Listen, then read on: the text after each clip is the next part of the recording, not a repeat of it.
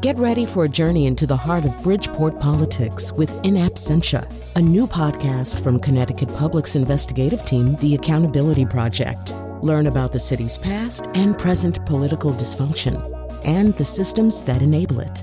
Tune in wherever you get your podcasts. Funding provided by Gregory Melville and Susan Fox and Kathleen Bromage.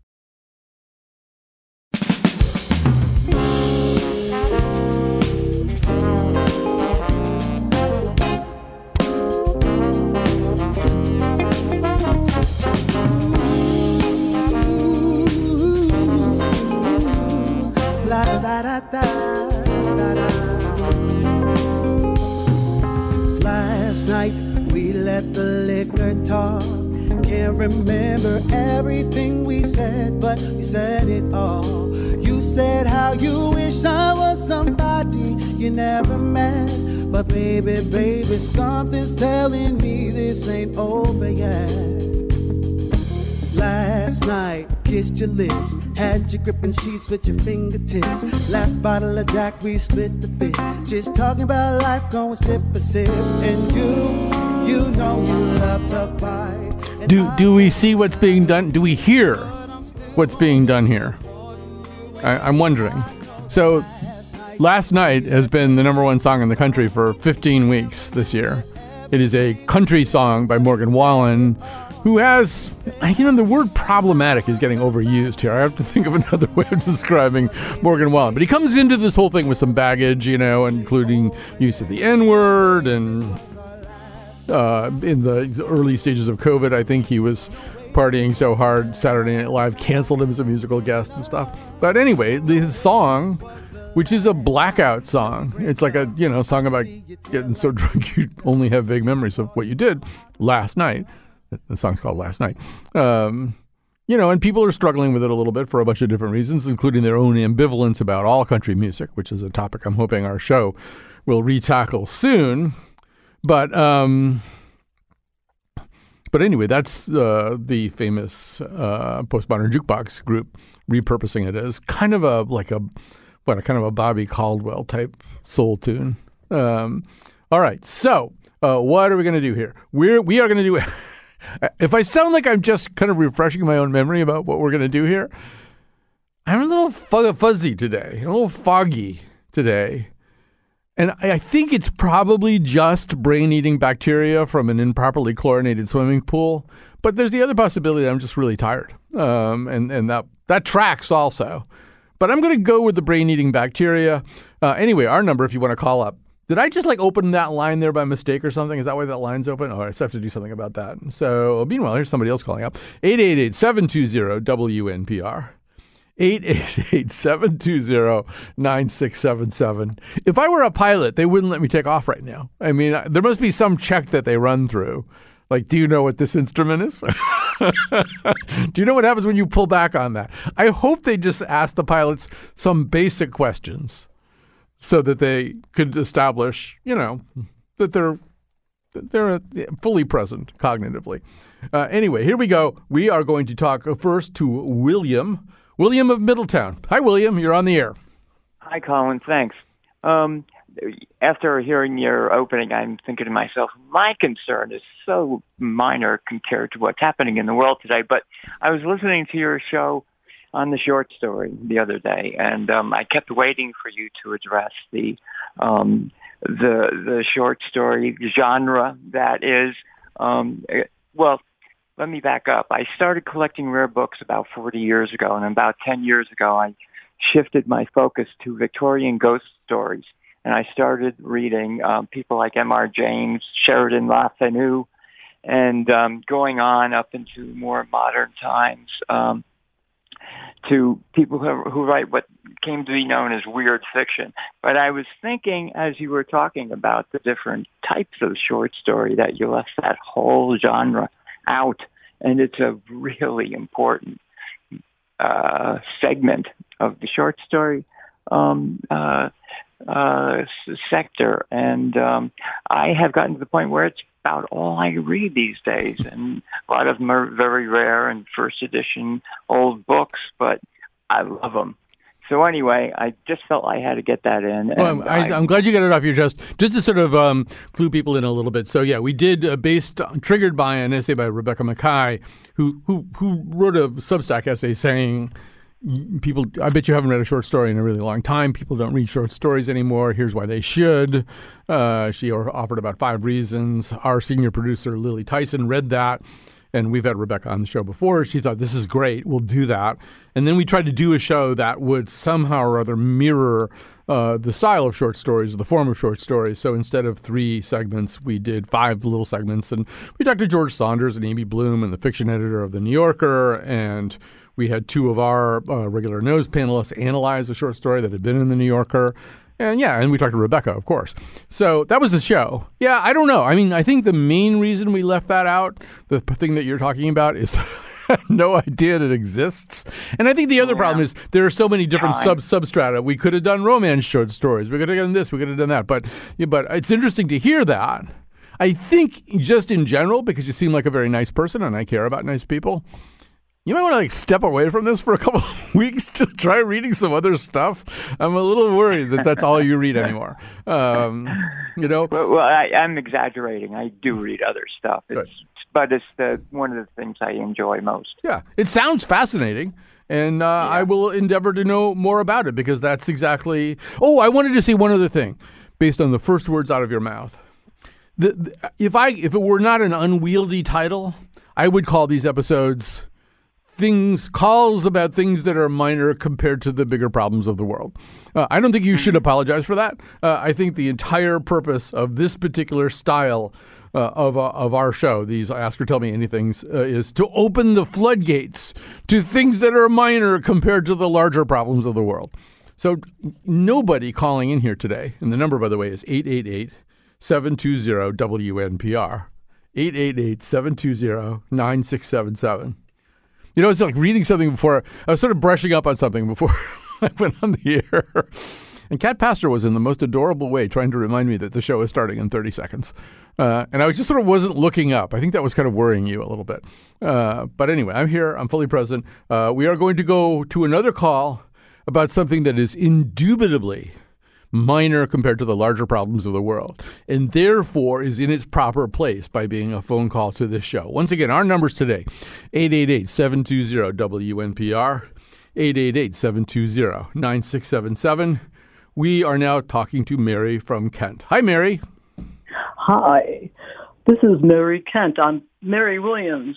Oh, okay. That's complicated. I'm calling from Kent, Connecticut, mm-hmm. and I'm just calling to say that I enjoy the Colin McEnroe show, especially because of the host, Jesse Thorn.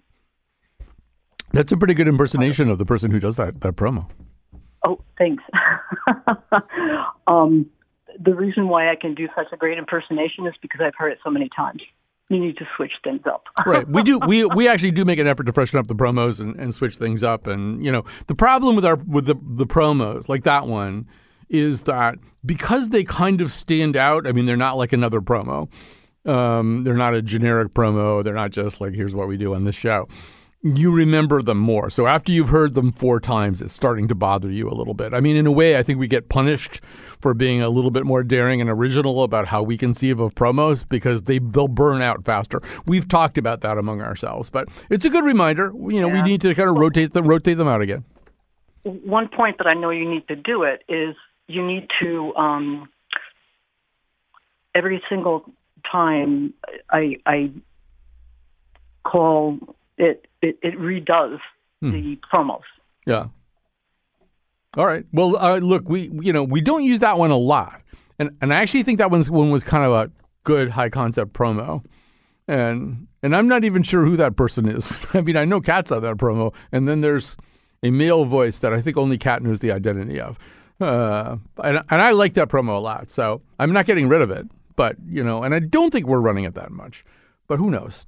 Uh, all right, here comes somebody, and I should say that you can call uh, this show about issues that are minor compared to the larger problems of the world, but you can also call about something that's you know not minor. I think Larry, I, I feel as though this is not a minor issue, uh, and here's Larry from Bethel. You now have the floor, Larry.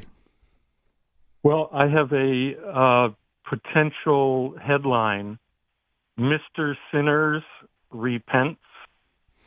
and uh, that, that could be spelled R E P E N C E. I see. So you you took the uh, liberty of writing a headline for your own phone call to a radio show, and at that, a, a headline that depends on visual recognition of the pun that's in the headline.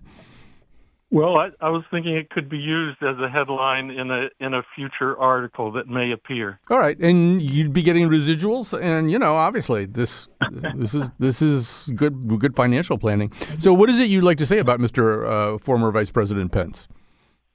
Well, it, it's actually about Mr. Sinners, Mr. Robert Sinners, who was uh, uh, a Trump campaign local director of election day operations. Mm-hmm. He's the one who e- he emailed 16 fake electors, directing them to quietly meet in the Capitol building in Atlanta the next day. I'm reading from a New York Times article. Right.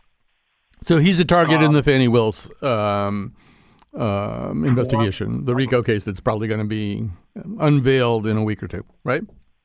Probably. Yeah. Um, anyway, uh, the Times article also states in his testimony, this is referring to Mr. Sinners. I, I was caught by his his name. That is, you know, we did a whole show about nominative determinism. You know, where your name says something about who you turn out to be. Uh, so your name is David Bird, and you turn out to be an ornithologist. I, I think Mr. Sinners may be. I mean, I think the jury's out. Probably, almost literally, the jury's out about Mr. Sinners. I don't want to we don't want to pronounce uh, on his fate until you know the system considers him, weighs his heart like a god of the underworld in Egyptian mythology, and and then we'll know. But I see where you're headed, and I think Mr. Sinners may be headed there too. And this line really, really got me. In his testimony to House investigators, Mr. Sinners later reflected on what took place. Quote, I felt ashamed, unquote. Well, there's something. That's already a level of philosophical and moral evolution that a lot of people haven't attained. I do want to say one thing kind of sim- kind of serious here, which is, and I think this is a piece by Henry Olsen in the Washington Post, like maybe a week ago, but I think it's a point worth making so we don't get too uh, too polarized here.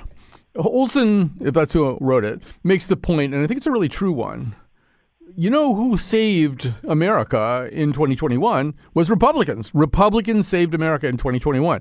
Mike Pence refused to do what he was being pressured to do. Election officials like Brad Raffensperger and his deputy Gabe Sperling or Sterling or whatever his name is in Georgia and their counterparts, Republican counterparts in places like Michigan and Arizona, wouldn't do this thing. A bevy uh, of of, uh, ho- of Trump appointed judges uh, refused to make bizarre rulings in Trump's favor as he pursued 60 different cases uh, in the courts trying to overturn uh, an essentially legitimate election. a lot of Republicans stepped up I mean, God knows. And I would add Brian Kemp in Georgia to that too. And the, the, Brian Kemp is mm-hmm. no Jacob Javits Republican, you know? I mean, he's like pretty hardcore. But a lot of Republicans wouldn't do the wrong thing. Now, I mean, a lot of Republicans would. And I, I hear from those Republicans the local version of those Republicans pretty regularly.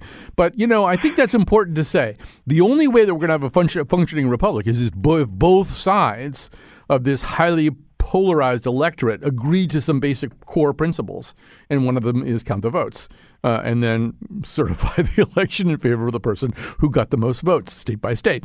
Uh, and and the fact that a lot of Republicans defied Trump, it, it, shouldn't ever go unnoticed, and Pence is among them. I mean, whatever else you think about him in other contexts, you know, Pence yes. refused to do the wrong thing, and we, we should, you know, we should salute that, right? Yes. Yeah. All right, so on we go. I would say one more th- quickly thing, quick thing about Georgia, because it is on the horizon. As I understand, and I'm kind of kind of an expert in Georgia criminal law, um, and but as I understand, so the, Georgia has its own RICO statute, uh, which is you know an organized crime uh, statute, and my understanding of the way that they handle these cases in Georgia and if so, this is going to be a lot of fun to watch in, a mean way. I'm now, I just was being expansive, you know, and bipartisan. and possibly bipolar in a very polarized environment. Um, now I'm going to be mean. so if I understand the way they do these cases in Georgia, these RICO cases, what you do is you get a lot of defendants. You get at least 12. And then you and you charge them all as if they are all going to be, you know, part of the trial. And then you just kind of flip people one by one until there's only two or three defendants left, you know? So there might be 12 at the beginning. But like by the end, it's going to be Trump and Giuliani and maybe Eastman or something. Uh, and everybody else will have cut a deal. Because one thing that I've been told time and again by former prosecutors, both federal and state, is that the toughest people in the world, the people who, you know, who look like you just couldn't break them, you get them in the room, you tell them they're facing jail time, and they will turn their grandmother in. They will turn anybody in.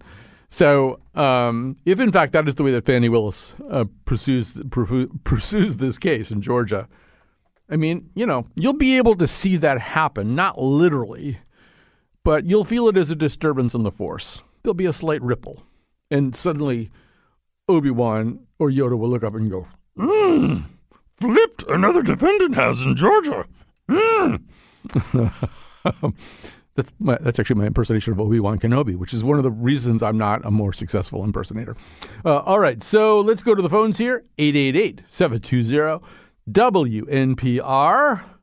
We have so many people wanting to talk about so many interesting things. Actually, not that many people. Uh, there's room for you if you call right now. Nancy in Litchfield, you have the floor. More short stories, huh? Yes, I wanted to thank you for your short story program back in April of 2020, during the beginning of COVID, my four, the four sisters and our husbands who live across the country, from California to Boston, started reading, doing a Zoom short story every Friday, and we have continued to do it for over 200 stories every Friday. We have learned so much and of course, we started with George Saunders, started with Love Letters, a story he had written in the New Yorker, and have done Murakami, Sam Shepard, Hemingway, Doris Lessing. And your show gave us a whole group of other ones to start talking about. And we love it. Wow, that's really impressive. So, I mean, you just already just mentioned some pretty interesting names. I don't know, do one or two stories stand out as just they got everybody excited? Oh, well, Murakami is yeah. fascinating. His stories are so off the wall. And George Saunders. But then you go and do Raymond Carver, and, uh, you know, you get a whole different perspective. And Alice Munro, unfortunately, they're a little long for us to do. And we just started doing William Trevor, who none of us had really ever read before. Um, and his short stories are fascinating. Oh, and um, not even going to remember. Uh, Willa Cather, Baldwin, and any others that. But you, well, well you guys, I mean, I salute you. Well, yeah, Chekhov obviously is, you know, widely considered exactly. maybe the master. Yeah. But um, I just I salute you for the whole project, and also you really covered the waterfront too. You didn't kind of just you know I think a lot of people go, oh, let's read some Cheever or something, which which is fine. But yeah, you really went all over the place, and that's great. Uh, I, you you you're lucky to have so many good co-conspirators in this particular uh, activity. Well, you you added to us by giving us uh, and anybody who gets to interview George Saunders and we get to listen to it. He has the most incredible sense of humor yeah. and is just delightful. You know what I know, what, you know, you know what I noticed about George Saunders is I mean he's kind of a big cheese right in this world uh, and even maybe even beyond this world. He's really a mensch. I mean you really get that feeling even I, absolutely. I, you know I didn't yeah. I didn't uh, I don't know what got on the air because we pre-taped the interview and I think Lily had to cut it a little bit. But like even at the beginning, I don't know. You can just sort of tell. I, I can tell. I've been doing this for so long I can usually kind of tell whether I'm dealing with a nice person. Um, and he just this guy, he is not drunk on his, you know, he's not using his own product. He's not drunk on on his own press. There's some metaphor I'm looking for, some idiom I'm not thinking no, of. But you know nice, what I'm saying? He's a nice guy. Yeah. He is just so self-effacing. He just he likes writing and he likes talking to people yeah. about it. So they're uh, they're fascinating. Yeah, you just feel but like if I, you know you were sitting out next to him on a plane, you know, and you started talking to him, oh, he wouldn't go, oh, "Look, I got to read this book. Leave me alone." Yeah. Uh, he would just yeah. chat along with you. Artie, I got to go, but this uh, this is a wonderful thing, a wonderful thing that you're doing. Okay, we got John and we got Lucy. I'm gonna woo. Let's do both of them and then we'll take a late break. Okay, so hopefully nobody will be super verbose here. Here's Lucy from Bloomfield. Hi, Lucy. Hi, how were you today? I am just fine, but a little foggy. Good. Well, I mean, I am too. Except for the brain eating bacteria, I'm fine. No, it's the heat for me. Okay. At any rate, I have an, another piece of minutia uh, to add to the pile of things that are uh, little um, compared to what's going on today. Right. But um, it's about grammar. I'm not. I'm not really um, well schooled in grammar, but I do know when I hear something that's really wrong. Um, and that is more and more today. First of all, I should say, I understand that language changes and Mhm. grows. But I am hearing this sort of statement. The house belongs to John and I. Hmm. Um, and people will, I hear it on television, I hear it on radio. I don't think I've ever seen it written because written things are usually proofread. Well, they were in the good old days, not so much anymore. And certainly the fact the, the fact that people write constantly online on social media has actually, I think, eroded written English and written language in general because now you have people who are not they're not only not proofread, they often you know have rabies or something and they're still writing. So um so yeah, I mean just to straighten everybody out about that, that would be I, the pronoun I in that case is the object of a of a verb, of a transitive verb. Uh, so it should be John and me. The house belongs to John and me. Actually, it's the object of a preposition. Excuse me. The house belongs to John and me. Uh, and, but it's an objective case, so it has to be me. Now there is an interesting exception, at least in the in the area of verbs, and that would be so-called state of being verbs. Um, so, I mean, the correct way to say this would be the villain is I, the villain is she, uh, because is is a state of being verbs, and the state of being verbs. Somewhere up in heaven, Mr. Lou Friedman is going to smile now. Uh, are be as am or was were been, appear, become, feel, look, seem, sound, smell, taste, grow, remain, stay. That's like the only thing I still know, like at all of all of the world's knowledge. I know all the state of being verbs. But thank you for giving me a, a somewhat forced opportunity to demonstrate that fact. All right, quick conversation with John from Cromwell. Then we'll take a break. We'll have lots of open lines on the other side of that break. But here is John. John. Hi. Uh, I I love your show. Um, and and a while back you did a uh, uh, a show on time travel, and and I could not believe that the movie Predestination never even got a mention. It is the greatest time travel story ever, and uh, the only reason that I could think of that it didn't get mentioned is almost anything you say about it that's not the title is is like a spoiler. And and the, I'm really into time travel stories because I'm a time traveler. So far, I have traveled 70 years into the future. I see what you did there. Well, I would guess. I first of all I've never heard of this movie until just this very second.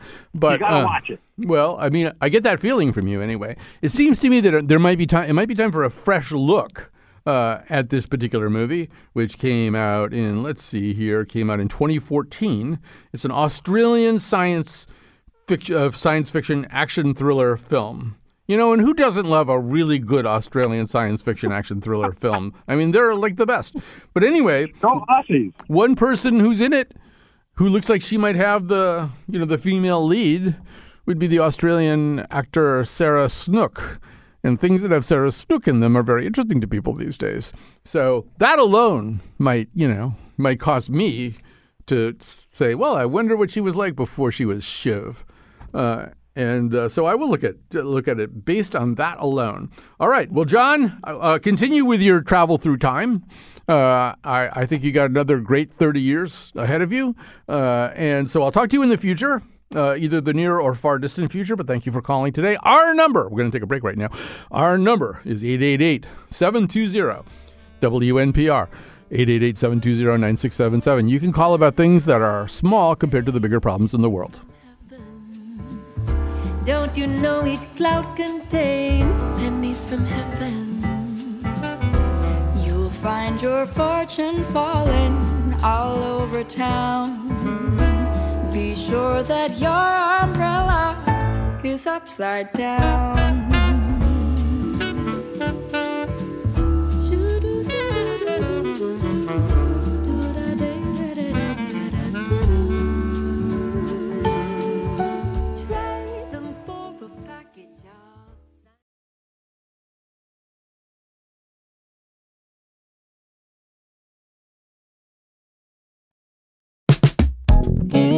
Feet on the ground. Take a breath in. Move your head, look around. Nothing is gonna hurt you. Safe now. Let's begin on this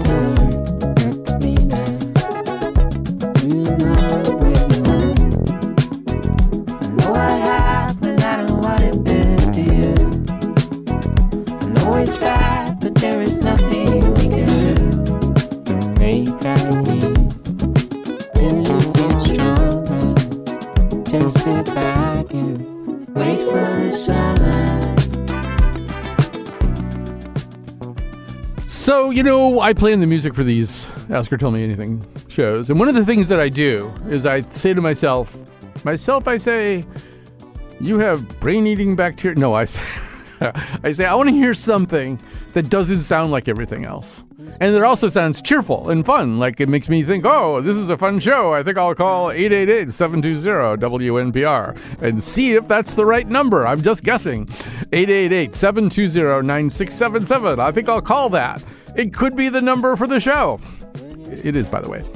But it's you know it's actually kind of hard to find something that doesn't sound like every- this is a uh, artist from the Netherlands. You know, and it's kind of cheerful, happy song, but it also kind of doesn't really. And I know it's a lot of you know songifying, you know, vocal effects going on in there, but it kind of sounded different, and I liked it. And so that's why you're hearing it right now. I have a rationale for many of the things I do. I mean, 80% of my life completely irrational. Uh, but yeah. I just want to say, see, sometimes I look at the board and the, and the topics that are there.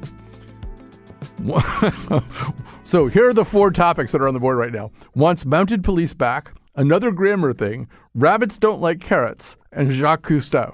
That right there, ladies and gentlemen, is the distillation of what Ask or Tell Me Anything, also known as things that small things I, I forget how it's I forget the whole trope now.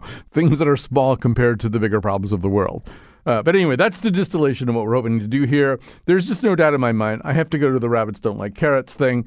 Not only because it's funny, but I actually agree with it. Anyway, Chris from Bristol, you, in fact, are on the airwaves. Hi. Hi. Uh, yeah, I talk about this with everybody that is willing to listen.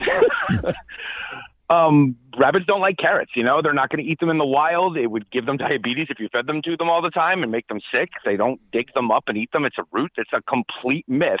And yet, you go to any country in the world, you're probably going to find a baby toy with a rabbit and a carrot. Do you think Bugs Bunny started the whole thing, or was there a pre Bugs trope that Bugs Bunny and Warner Brothers was just buying into? It was two years before that, right? It was 1934. The I like how you just said right, like I like I would know that. It was just two years before that, right? Like it was 19. Right, anyway, so- continue. 1934. Uh, it happened one night. Clark Gable. It got Ah. nominated for what? Best Picture, Best Director, Best Actor, Everything, So yeah. everybody knew this movie. If you watch that movie, Colin, Mm. you will see in that movie that Clark Gable is on the side of the road and he is talking while chewing on a carrot. Yeah. And when you watch that clip, you're like, oh my God, it's Bugs Bunny. All right. So he does this. Everybody knows it. Everybody knows this movie at the time. So then, two years later, 1936, Mel Blanc creates Bugs Bunny, and the first time you see him, he goes, "What's up, Doc?" Hmm. Yeah. First of all, that phrase "What's up, Doc" was in that movie for the first time ever, and there's a character in that movie named Bugs. So Oh, the but he you have, you know, a lot of people call up this show and they kind of know what they're. You really know what you're talking about here. I mean, this is really impressive.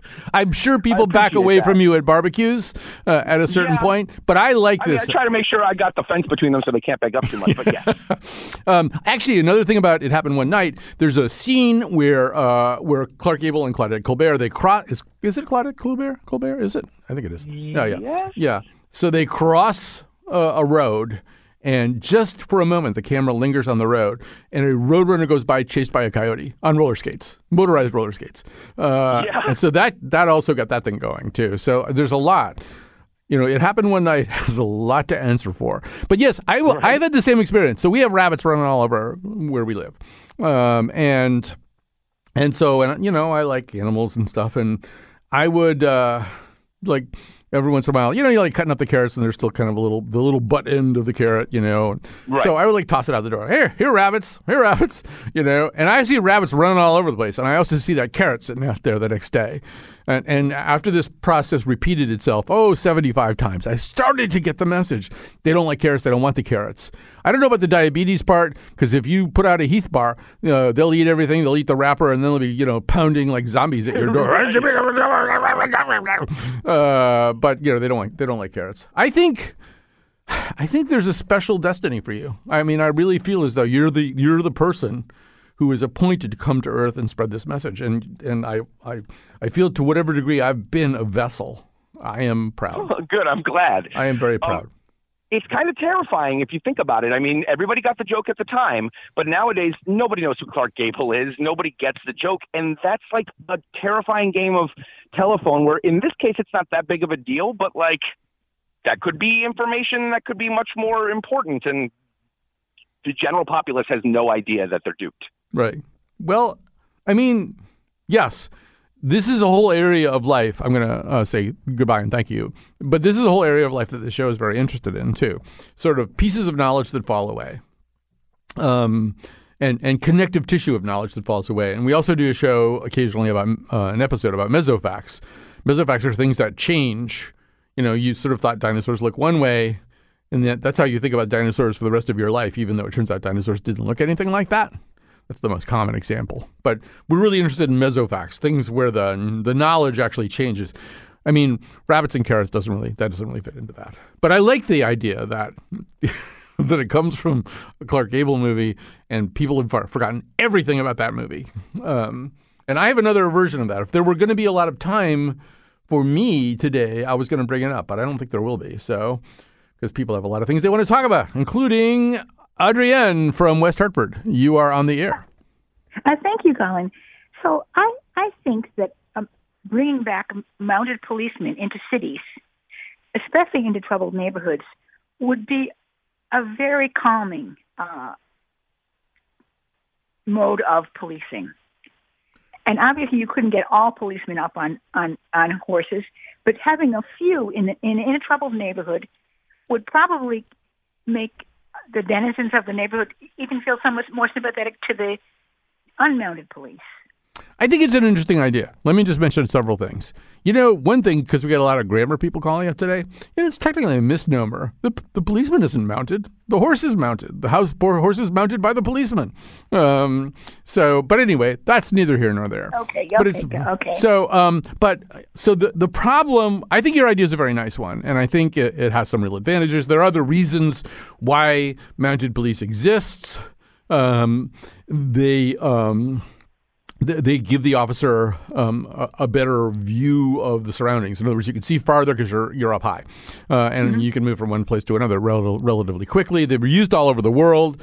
I believe Australia, which by the way, I don't know if you know this, is the place where the movie Predestination was made.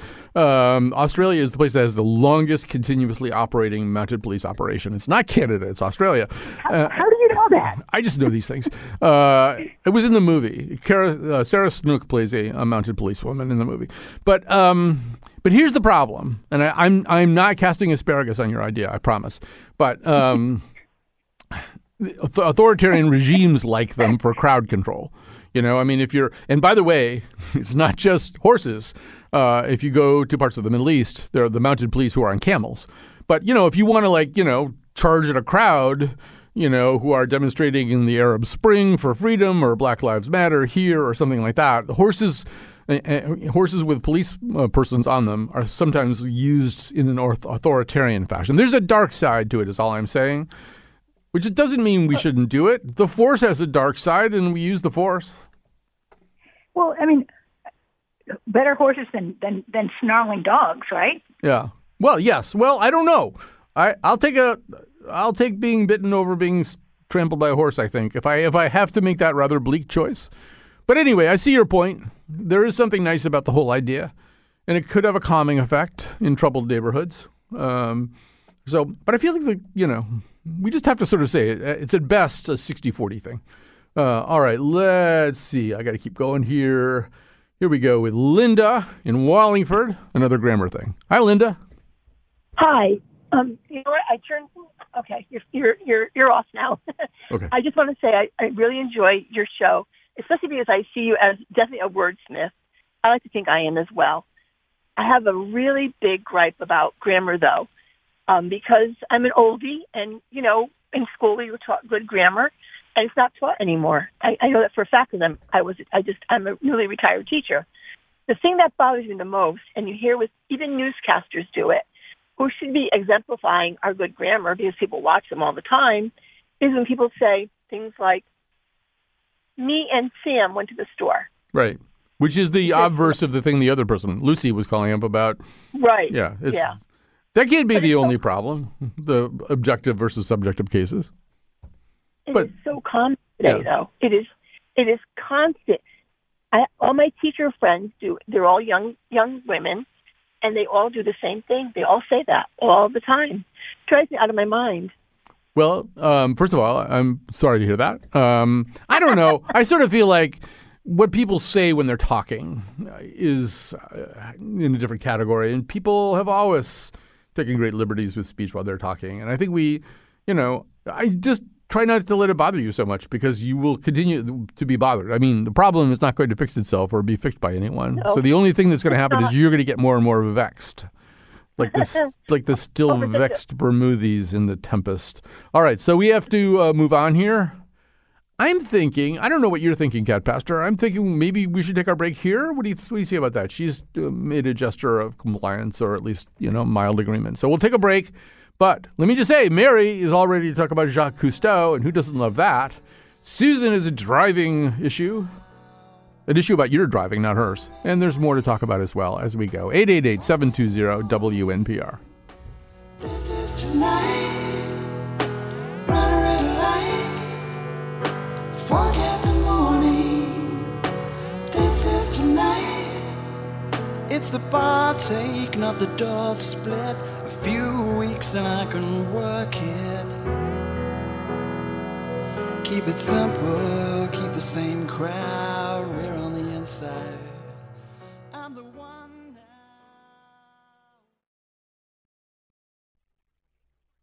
Oh, we're back. We're back. um, so we're back, and it's time to say thank you. I was lost in thought, actually. I was sitting here alone with just me and my brain eating bacteria in this world we never made. Uh, all right, so the technical producer of today's show is Cat Pastor, and the uh, producer of this episode, the person screening calls and telling me facts occasionally, uh, is Jonathan McPants. Uh, we're about to take a phone call from Mary. Uh, and the number is 888-720-WNPR. You can hear me orienting myself right now.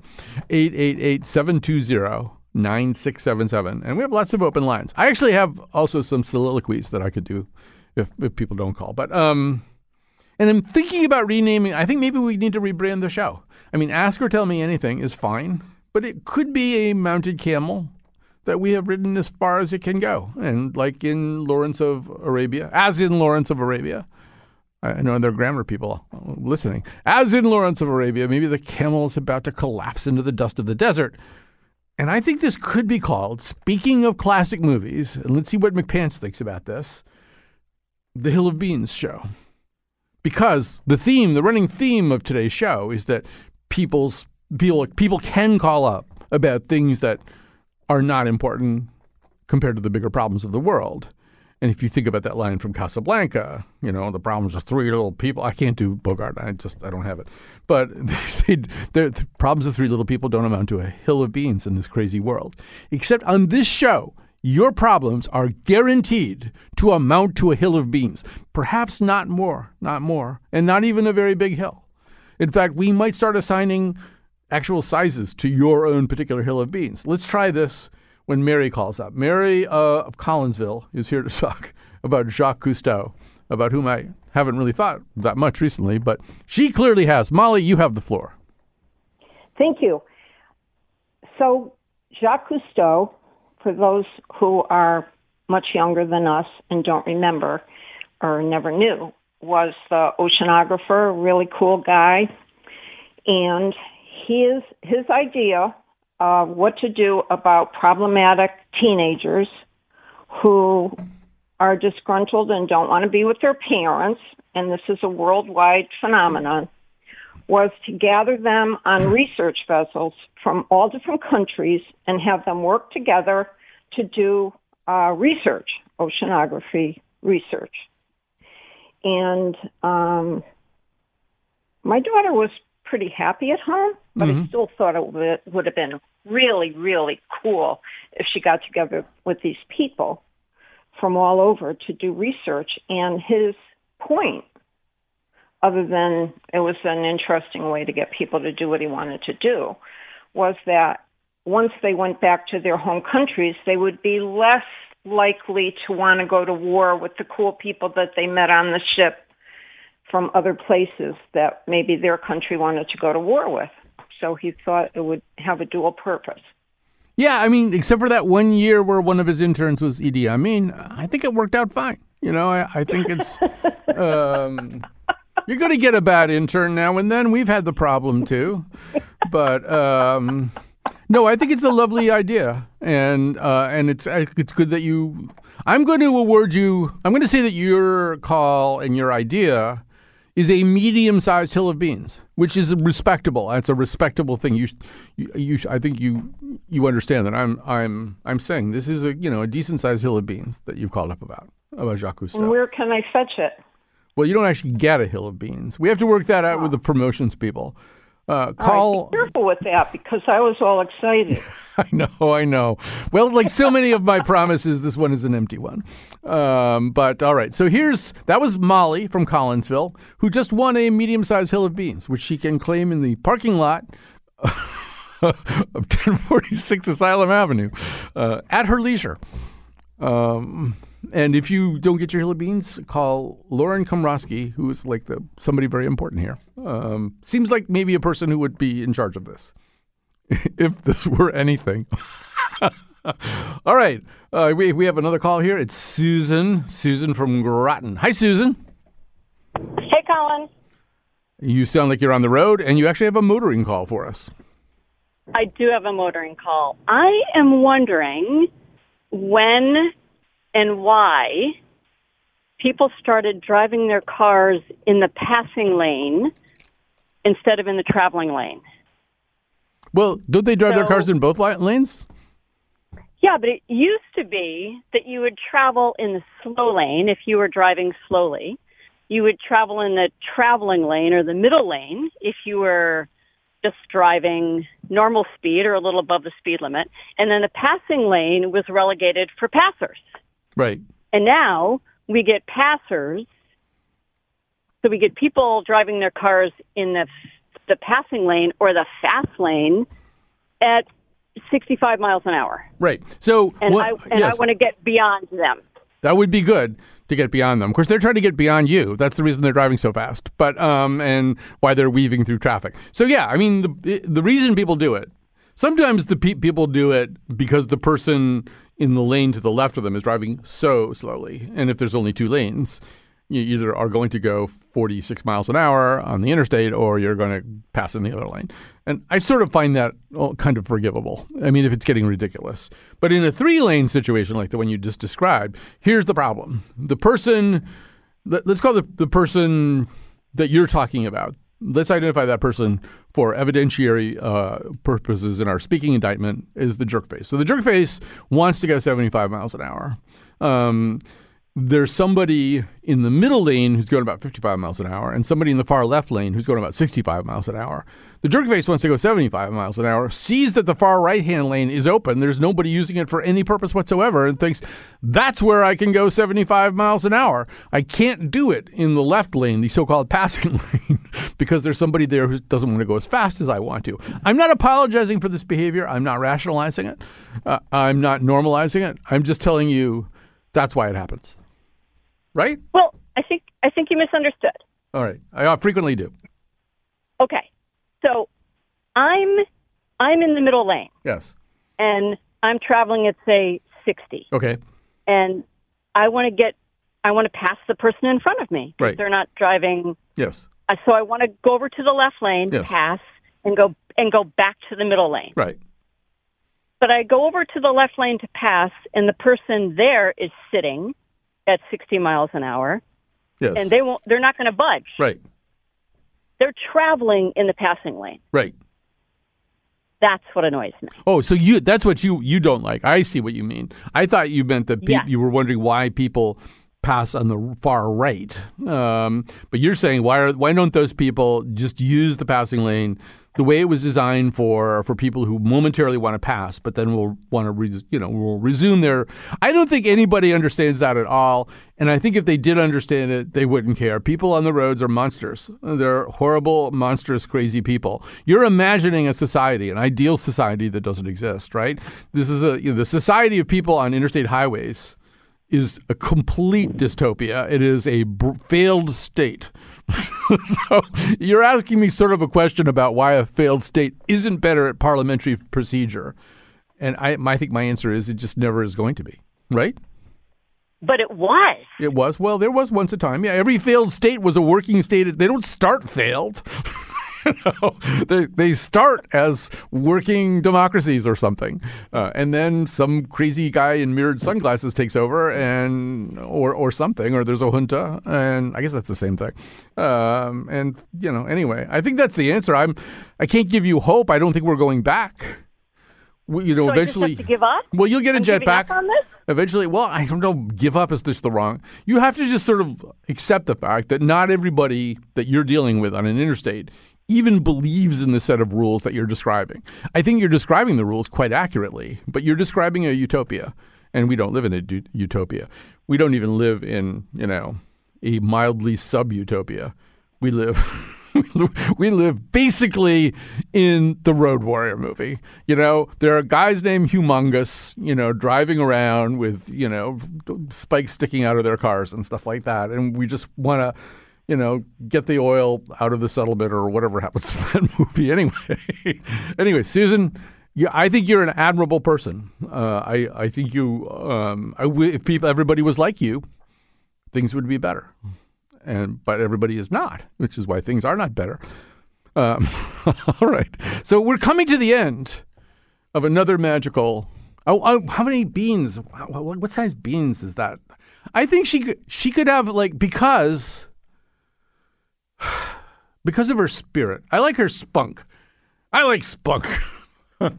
because of her spunk, I'm going to give her a slightly bigger hill of beans than Molly got. I'm going to say it's a upper medium sized hill of beans. And once again, these beans can be claimed at your leisure at 1049 or, something Asylum Avenue. If you come here, there won't be any beans. I just want to be clear about that. And if you ca- have the security guard call me, I won't be here. Somebody else will have to deal with this problem. So, so don't come and get your beans. But anyway, you did you did win some beans, but they're putative beans. They don't really really exist. I thought at some point today because I'm quite eager to have a conversation about how to cut sandwiches. Because it turns out one of my friends from college is actually the kind of person who, like, even at a, like a drive-in where you order through a window, will explain that he wants his sandwich cut on the diagonal. And I think there are, there's, you know, he's, I'm persuaded that there's a real rationale for this. But I also think about, like, what does the person on the other side of the drive-in window think? Really? Really? It matters that much that I have to cut the sandwich a certain way? Anyway, that's a whole other hill of beans, as we might say. We're going to say goodbye instead right now. Thanks to Cat. Thanks to Pants. Thanks to you.